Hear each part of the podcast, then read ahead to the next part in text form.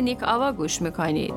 نیک آوا پادکستی که به دنیای بیکران نیکوکاری و پیرامون اون می‌پردازه.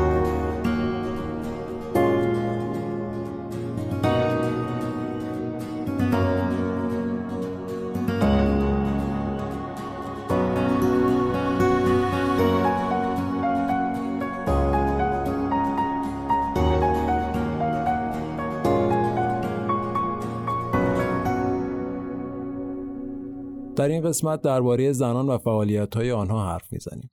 زنانی که در دوره و زمانه خودشون پیشرو بودن. اما از بین همه این فعالیت ها اون دسته از کارهایی که در زمینه های نیکوکاری، خیر و کارهای عامل منفعه خلاصه میشه مد نظر پادکست ماست. از این نکته هم غافل نباشیم که وقتی از زنان حرف می‌زنیم خواه ناخواه موضوع جنبه های فمینیستی پیدا می‌کنه که ما سعی می‌کنیم تا حد امکان بهش ورود نکنیم. این قسمت زنان نیکوکار ایران دوران پیش از تاریخ مردم یه زندگی کوچرو داشتند. مردها به شکار می‌رفتند و زنان از طریق جمعآوری گیاهان دارویی و خوراکی با مردها همکاری می‌کردند. همین جمعآوری خوراک از دل طبیعت زن رو به سمت کشاورزی می‌بره و با ابزاری مثل کجبیل کار کشاورزی رو انجام میده که باعث میشه به عنوان مادر طبیعت شناخته بشه. اما رفته رفته با کشف فلزات و اختراع گاواهن که نیروی بیشتری رو برای کار کردن لازم داشته و جنگ و درگیری برای تصاحب مراتع بهتر دوران آرامشی که از تقسیم وظایف بین زن و مرد شکل گرفته بود آسیب می‌بینه و پدر سالاری آغاز میشه. اما در زمان پادشاهان ایلام زن سالاری در ایران حاکم میشه به طوری که حتی در اندازه خدایان پرستش می‌شدن. اما این دوره هم پایان میپذیره و در دوره های بعدی مثلا دوره مادها دوباره مرد سالاری حاکم میشه که یکی از دلایل اصلیش هم قدرت یافتن روحانیون مذهبی بوده. همین رویه ادامه پیدا می‌کنه تا اینکه در زمان هخامنشیان زنان دارای حق ارث و مالکیت میشن. حالا جدای از اینها می‌تونستن توی ارتش هم کار کنن. آرتمیس زنیه که در لشکرکشی های خشایارشا به یونان ناوود بوده یعنی رهبر نیروی دریایی محسوب می در سنگنگاره های تخت جمشید باز حضور فعال زنان رو در کنار مردها شاهد هستیم که حتی به عنوان سرکارگر مشغول به کار هستند. در مواردی حقوق بالاتری نسبت به مردها دریافت می‌کردند. در کل در زمان هخامنشیان زنان از جایگاه بدی برخوردار نبودند. اما با قدرت گرفتن پارتیان و اینکه روحیه خشن و جنگاوری داشتند به عنوان رأس حرم قدرت برتریشون رو توی خانواده و جامعه آشکار کردند. در نتیجه زنان نقش و حضورشون رو در جامعه از دست میدن. به جز چند موردی که توی سلطنت مشارکت داشتند باید از آرتادوخت نام ببریم که از زنان با تدبیر و توانای دوره اشکانیان بوده. آرتادوخت اقتصاد پارتیان را متحول می‌کنه و قانونی وضع می‌کنه بر این اساس که از ثروتمندان مالیات بیشتر و از فقرا مالیات کمتری دریافت می‌کردند. در اوایل حکومت ساسانیان روحانیان با توجه به قدرت و نفوذشون در دربار سعی بر تسلط بر زنان و منزوی کردن اونا داشتن اما تاریخ نشون داده که زنان با تمام محدودیت که داشتن تونستن با استفاده از حقوق موجود جایگاهشون رو ارتقا بدن و حتی به مقام سلطنت برسن. پوراندخ زنیه که در زمان ساسانیان بر بیش از ده کشور آسیایی پادشاهی کرده. همچنین اولین جمله فمینیستی رو در 1400 سال پیش بیان می‌کنه. با این مضمون که پادشاه چه زن باشه چه مرد باید سرزمینش رو حفظ کنه و با عدل و انصاف حکومت کنه. در حالی که عمر فمینیسم در دنیا به بیش از 150 سال نمی‌رسه. اینک دشمنان از همه سو میتازند چون هشت گونه بادی که از کوه دامنه از جنگل و دشت از دریا و رود و از ریگزار و بیابان می‌رسم. در میان این توفان ایستاد منم. در کل وقف در بین ایرانیان باستان به شکلهای مختلفی انجام می شده مثل اهلوداد یا آشوداد که بخشش ملک بوده. و بیشتر برای معابد و آتشکده ها انجام می شده و یا گهنبار که در قالب جشن و سرور بین نیازمندان مواد غذایی و پوشاک پخش می کردن. و یا روانیگان که جنبه خیرات و نزورات داشته همین روانیگان رو بعد از اسلام در قالب وصیت‌نامه‌هایی به نام سوم و سلات می‌بینیم که بیشتر برای بخشودگی و به جای آوردن نماز و روزه های واقفان انجام می شده که این خودش بیانگر پیوستگی سنت روانیگان در بعد از اسلامه. اما یکی از معروفترین آشودات های ایران باستان رو شیرین انجام میده. بعد از مرگ خسرو تمام اموال شوهرش رو وقف می‌کنه و یه جورایی بنیاد خیریه و نیکوکاری رو در عصر ساسانی پایگذاری می‌کنه.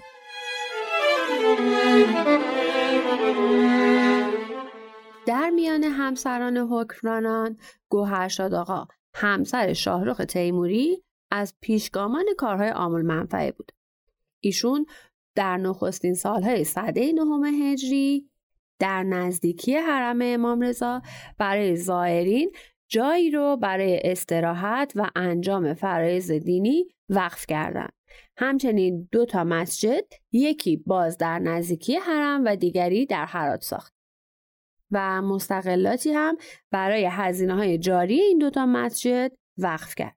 ناگفته نمونه که قبل از ایشون زمرد ملک بانوی خطات و هنرمند دوره سلجوقی یک مصحف رو به آستان قدس هدیه کرده بود.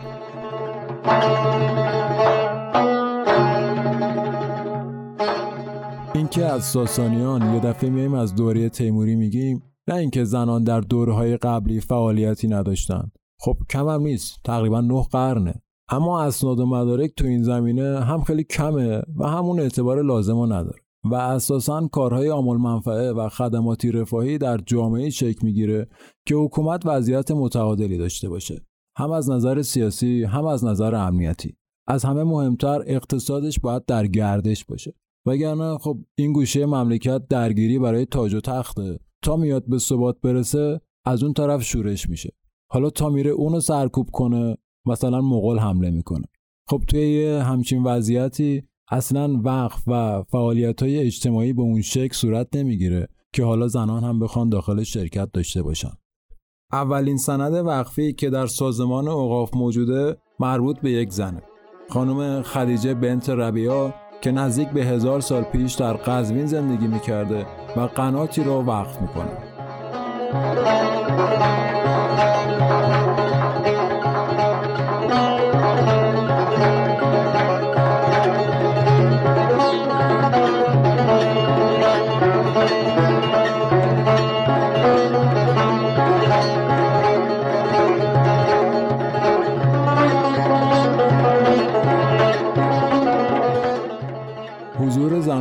دوره صفویه به نسبت دورهای قبلی برجسته تر که اونم ناشی از استقلال مالی و آموزشیه که باعث میشه در مسائل سیاسی و شهری حضور بیشتری داشته باشن.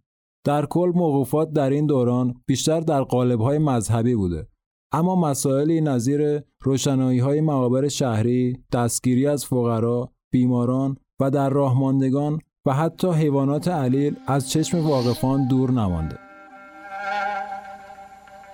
زنان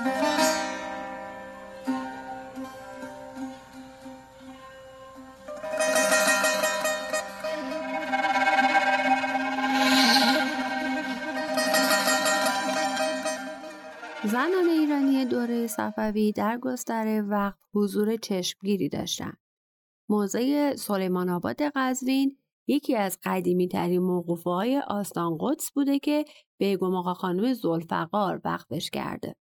دست و دلبازی زنان ثروتمند توی این روزگار تو کارهای نیک به قدری بوده که سفیر اسپانیا گارسیا د سیلوا تو سفرنامش به این موضوع اشاره می‌کنه. تو همین دوره صفوی یک ششم اسناد به جای مونده از موقوفات به نام زنانه. این نشون دهنده ذات مادریه که سرچشمه از بخشندگی و گذشت و آفرینش زن می‌گیره. اصولا فکر می‌کنیم موضوعی رو که انتخاب کردیم موضوع عجیب و دوری نیست چون زن تو ذات خودش با بخشش آمیختگی داره و این بخشش به هر شکلی می‌تونه بروز پیدا کنه. زنان تو این دوره با وقف خونه و سهم خودشون از آب و قنات یا حتی وقف دارایشون برای چاپ و نشر کتب فقهی و دینی پیش قدم بودن. بررسی قانون ارث نشون داده که تا وقتی برادر بزرگتر یا شخص صاحب نفوذ زنده بوده اموال تقسیم نمی شده. اگرم تقسیم می شده واگذار نمی شده.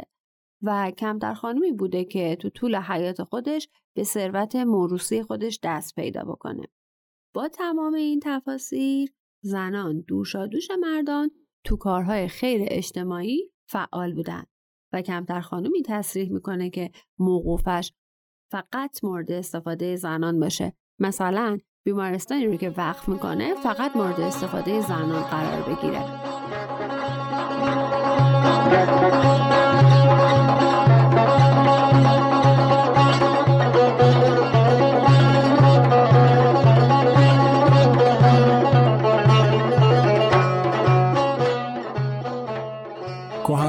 مصحف با ترجمه فارسی از سوی بانوان در زمان سلطنت شاه جهان در هند وقف شده.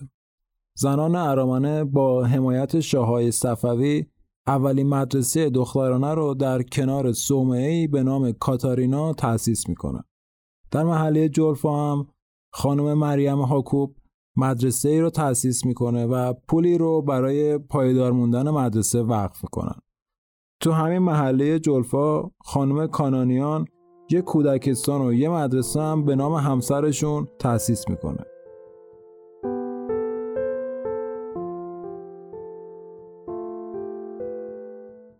بعد از تکمیل حصار صفوی دور تهران یکی از اولین بناهایی که ساخته میشه به دستور خواهر شاه تحماس بوده حمام تکیه و مدرسه خانوم مدرسه خانوم به دست افغان ها تو حمله به تهران تخریب میشه اما حمام قبله هنوز تو چاله میدون تهران پا برجاست در همین دوران صفوی مادر سلطان حسینم مدرسه چهار باغ رو در اصفهان می‌سازه.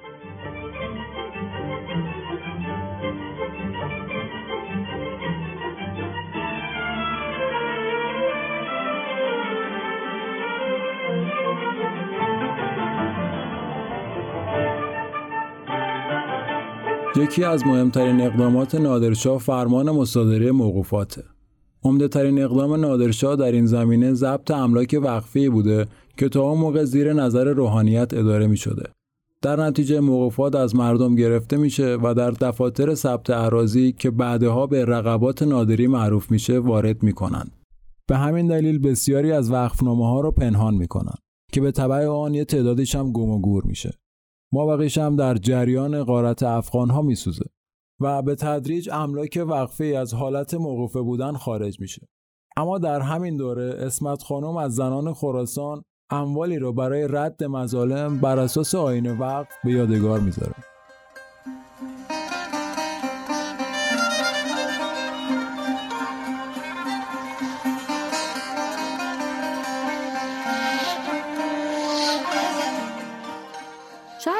جالب باشه که بدونید از همون دورانهای خیلی قدیم وقت به صورت دارالایتام، مغازه، دکان، زمین کشاورزی، مدرسه و یا حتی خونه مسکونی بوده. واژه وقف در اصطلاح فقهی عقدی به شمار میاد که دستاوردش حبس کردن اصل و رها کردن سودشه و اینکه وزارت اوقاف از بعد از پیروزی مشروطه تشکیل میشه. خب می‌رسیم به قاجار طولانی. تو این دوره زنانمون نسبت به مردان جایگاه خیلی پایین تری داشتن. فقط یک درصد از زنانمون صاحب ملک بودن. تو باور عمومی سواد زنان خلاف اسلام بود. بعضی از روحانیون بر این باور تاکید داشتند و سواد زنان رو برای جامعه خطرناک می‌دونستند. تا جایی که عدهای معتقد بودند مغز زنان قدرت پذیرش سواد و دانش رو نداره. حتی با سوادی زن رو ننگ می‌دونستن. تا جایی که بعضی از همسران شاه شهید با سواد بودن اما قبله عالم خبر نداشت. همین تفکر و نگرش بوده که جدایی جنسیتی رو به جایی میرسونه که تو خیابونای پرجمعیتمون مثل لالزار تو ساعتهای شلوغ زنانمون از یک سمت پیاده رو و مردانمون از سمت دیگه تردد می‌کردن. زنان با روبنده و چادر و چاخشور باید به پاسپا می‌گفتن آقا بیا سپر شو ما می‌خوایم بریم اون بر خیابون تو درشکه هم که حتی اگه مادر پسر یا خواهر برادر بودن باید سقف درشکه رو کنار می زدن. تو همین اوضاع احوال خانم یحیایان بیمارستان شفا یحیایان رو وقف می‌کنه. میدون منیریه از بقایای وقف منیر و سلطن است. عظمت خانم ماسالی دبیرستان ماسالی رو می‌سازه و این کارش تاثیر بسیار بزرگی تو سرنوشت دختران اون منطقه می‌ذاره. جمیله زلفقاری دختر قمرتاج خانم مدرسه و مسجد خانم رو تو زنجان می‌سازه.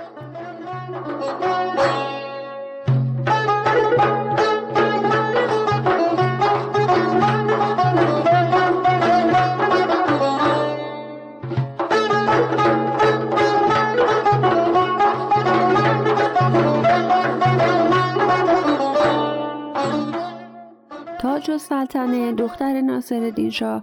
از اینکه می‌دید زنان تو اندرونیا به نوعی محبوس به جنسیتن و از اخبار بیرون حرمسرا خبر ندارن ناراحت بود. و برای رسیدن به خواستش که همون آگاهی و بینش درست زنان جامعش بود خیلی خیلی تلاش کرد. به طوری که خود ناصر شاه گفت اگه دختر من که دختر شاه انقدر ناراضیه ببین زنه عادی چیه یکم بعدتر نجم السلطنه بیمارستان نجمیه رو تو خیابون شاهآباد جمهوری فعلی می‌سازه. نجم السلطنه مادر دکتر مصدق و خواهر عبدالحسین میرزاست که بیشتر اموال خودش رو وقف کرد و از این راه وارد تاریخ اجتماعی ما شد. کم نبودن زنانی که نیکوکاری و بشر دوستی رو تو باسوادی و آگاهی دادن به زنان جامعه می‌دیدند و به این نحو وارد این میدون شدند. ستار فرما فرمایان خواهر نجم السلطنه اولین مدرسه مددکاری ایران رو تأسیس کرد.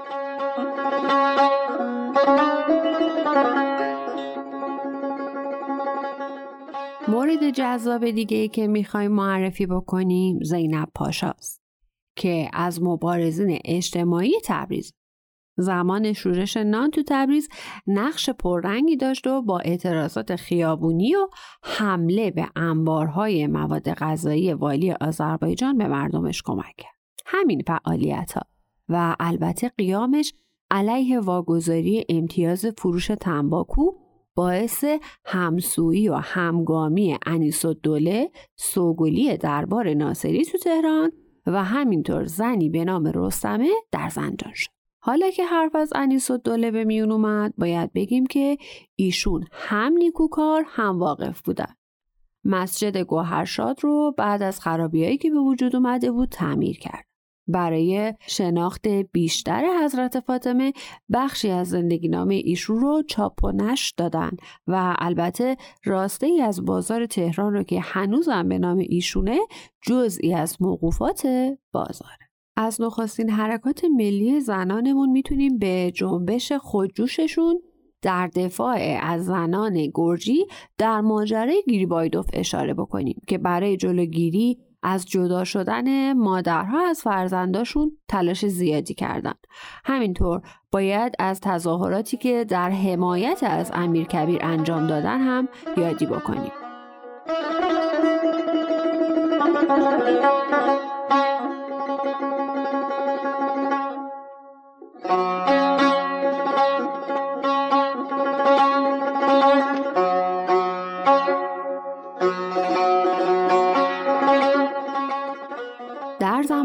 تهران توسط مشروط خواهان ایستادگی و مبارزه یک زن در کنار دیگر مجاهدین نقطه عطفی در جنبش زنان ما بیبی بی مریم بختیاری مخفیانه با عدهای سواره وارد تهران شد و تو خونه پدری حسین سقفی منزل کرد.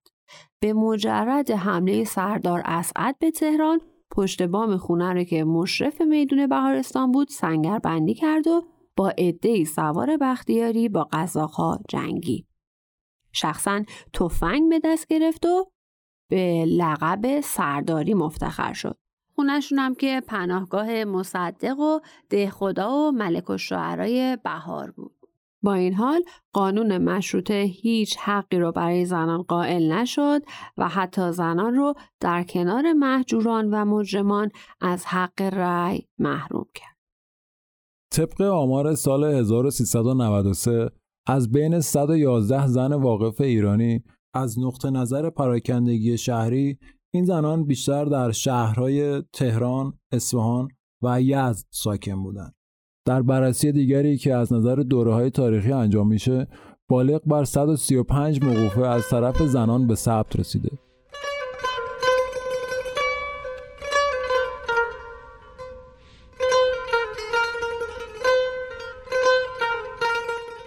از بانوان فعال دوره مشروطه می‌تونیم از صدیق دولت آبادی نام ببریم.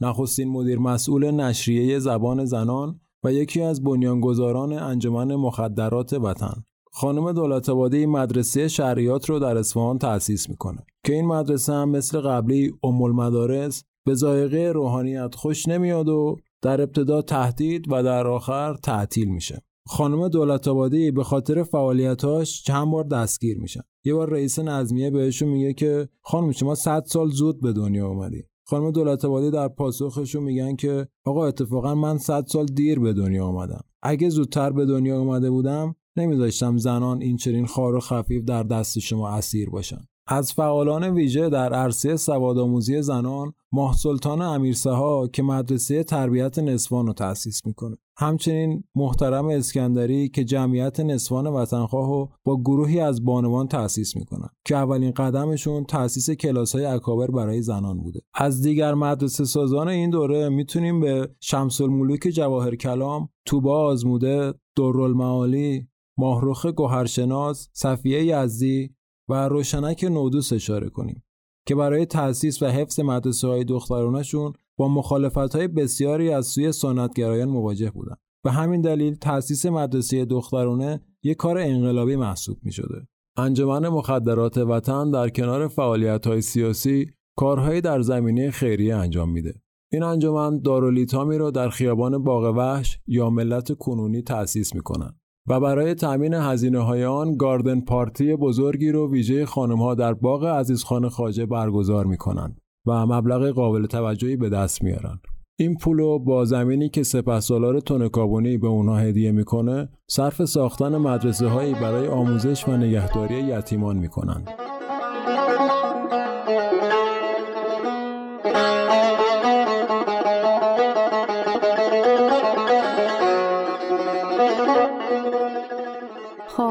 حالا یکم از این نوع نیکوکاری و فعالیت های اجتماعی دور بشیم و به سمت هنر و لطافت بریم.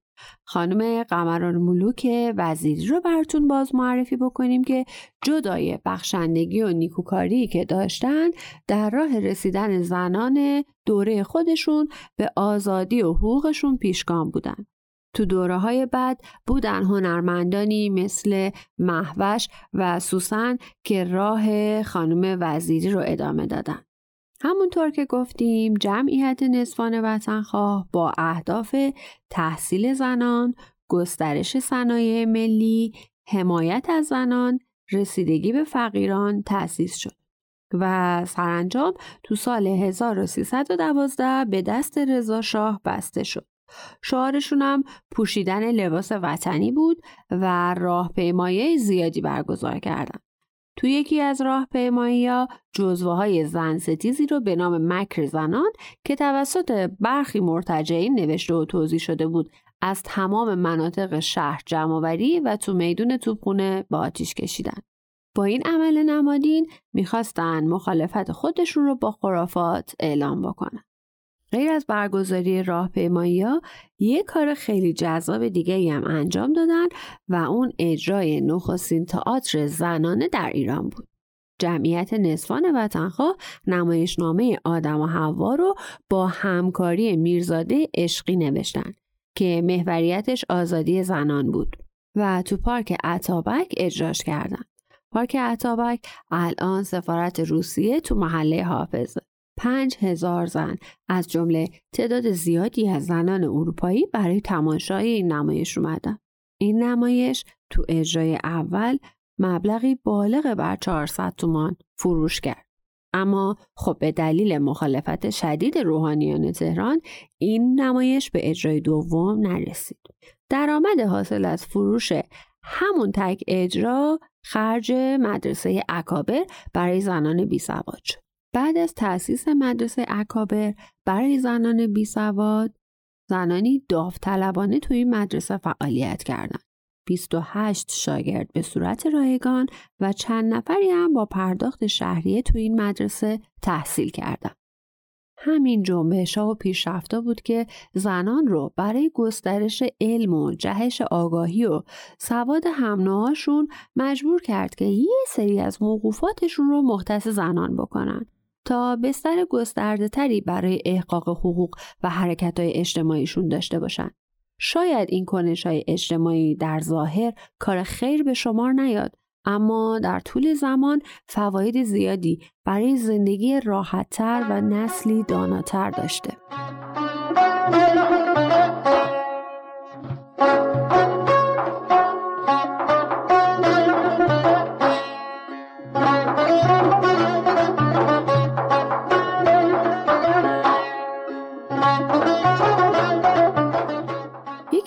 ویژگیهایی که وقف تو این دوره داشته نیمه خصوصی بودنش بوده و معمولا اداره عواید موقوفات زیر نظر روحانیت بوده. حالا ایان و اشراف یا به انگیزهای مذهبی یا برای تأمین امنیت داراییشون خودشون خودجوش برای وقف اموالشون پیش قدم می شدن. لازمه که اینم بگیم که شاید زنان اشراف و درباری به واسطه موقعیت و ثروتی که داشتن تو کارهای خیر و عامل منفعه نقش داشتن.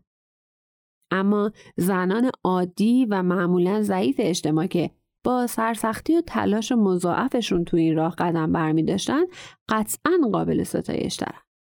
با گشایش دوره دوم مجلس فعالیت زنان تو عرصای اجتماعی بیشتر شد. به طوری که به کارهای آشکارتری مثل روزنامه نگاری و نوشتن پرداختن. توسعه تدریجی مدارس دخترانه کمک شایانی به نفوذ سطح آگاهی به لایه های پایین تر جامعه شد. حضور بیشتر زنان تو کانونهای خیریه و البته حمایت و پشتیبانیشون از طرف دولت به جایی رسید که به فرمان رضاشاه و به دعوت علی اصغر حکمت وزیر معارف به خیابون شاهآباد به محل معلمات رفتن. این عده بعدا کانونی رو به عنوان کانون بانوان تشکیل دادن که سرپرستی اون رو شمس به عهده داشت. از اهدافشون تربیت فکری و اخلاقی بانوان، تعلیم خانداری و پرورش کودک مطابق با قواعد علمی بود. تشویق به ورزش های متناسب برای تربیت جسمانی، ایجاد مؤسسات خیریه برای امداد به مادران بیبزاعت و اطفال بی سرپرست و ترغیب به زندگی ساده و استفاده از کالای وطنی از اهداف این کانون بود.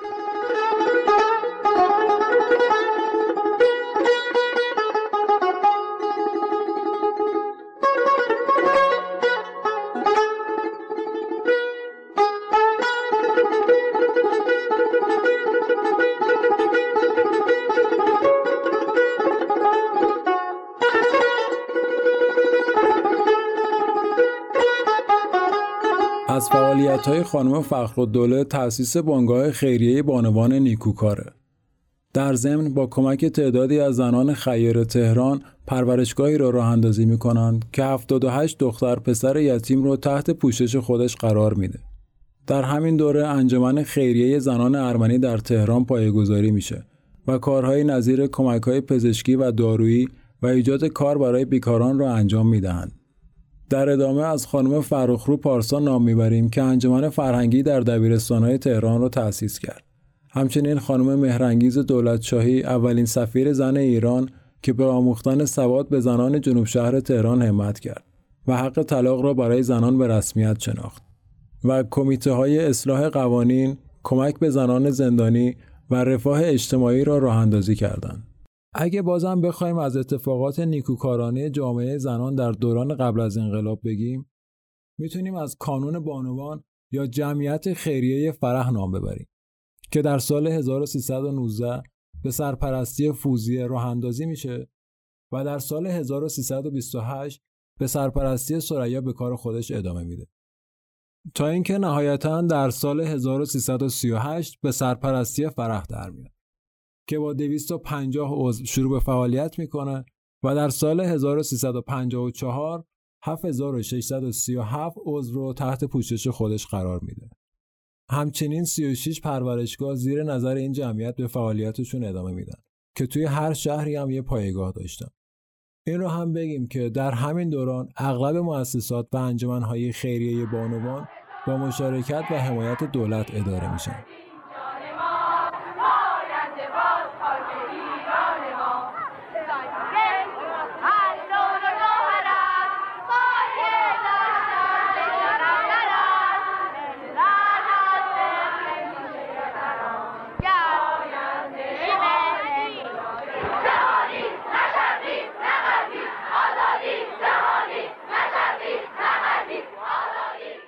بعد از انقلاب 1357 ایران وضعیت زنان تغییر کرد. برخی از حقوقی که تو دوره های قبل به دست آورده بودن لغو شد. مثل قانون خانواده، حق سخت جنین و اختیار در حجاب. تا پایان سال 1393 2000 مورد وقفی ثبت شده. از این 2000 مورد 300 موردش از جانب زنان بوده. که 15 درصد کل موقوفات رو شامل میشه. این در حالیه که آمار زنان شاغل جامعه تنها 12 درصد.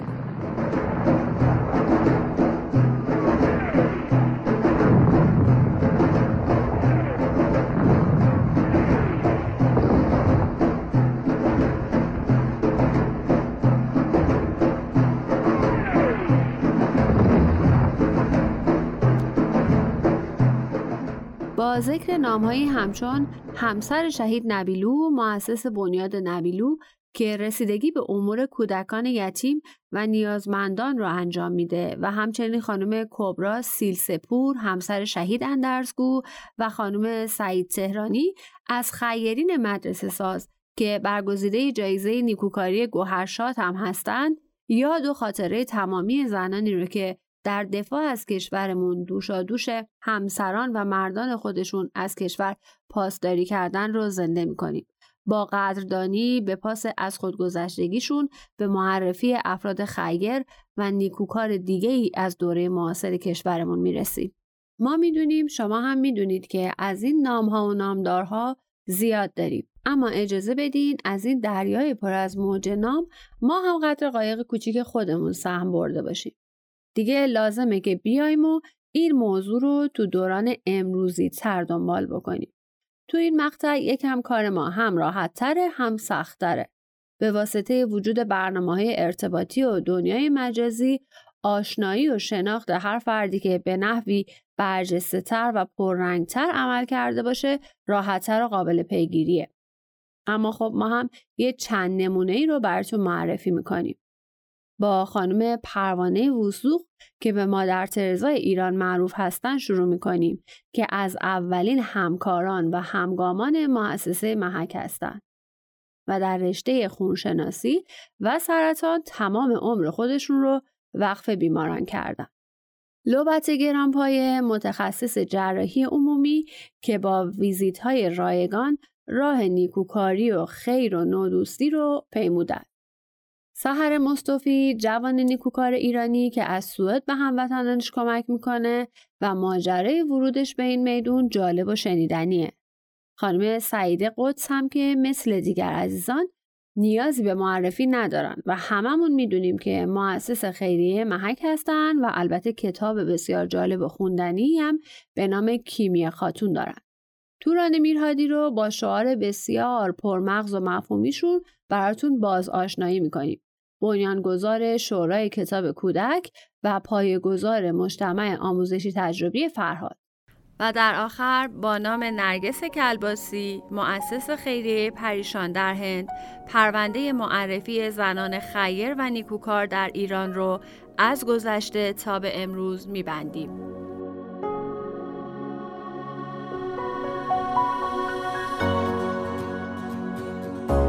این اپیزود کوششی بود از مجید غلامی و انسیه افغان در نگارش و خانش متن که با حمایت بنیاد خیریه راهبری آلا در استودیو نیکسو تهیه و تولید شده.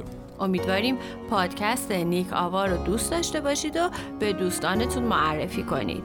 لیست منابع این اپیزود در سایتمون قابل دسترسیه. نیکاوا رو علاوه بر پادگیرها از طریق سایتمون هم می‌تونید بشنوید. شاد و پیروز باشید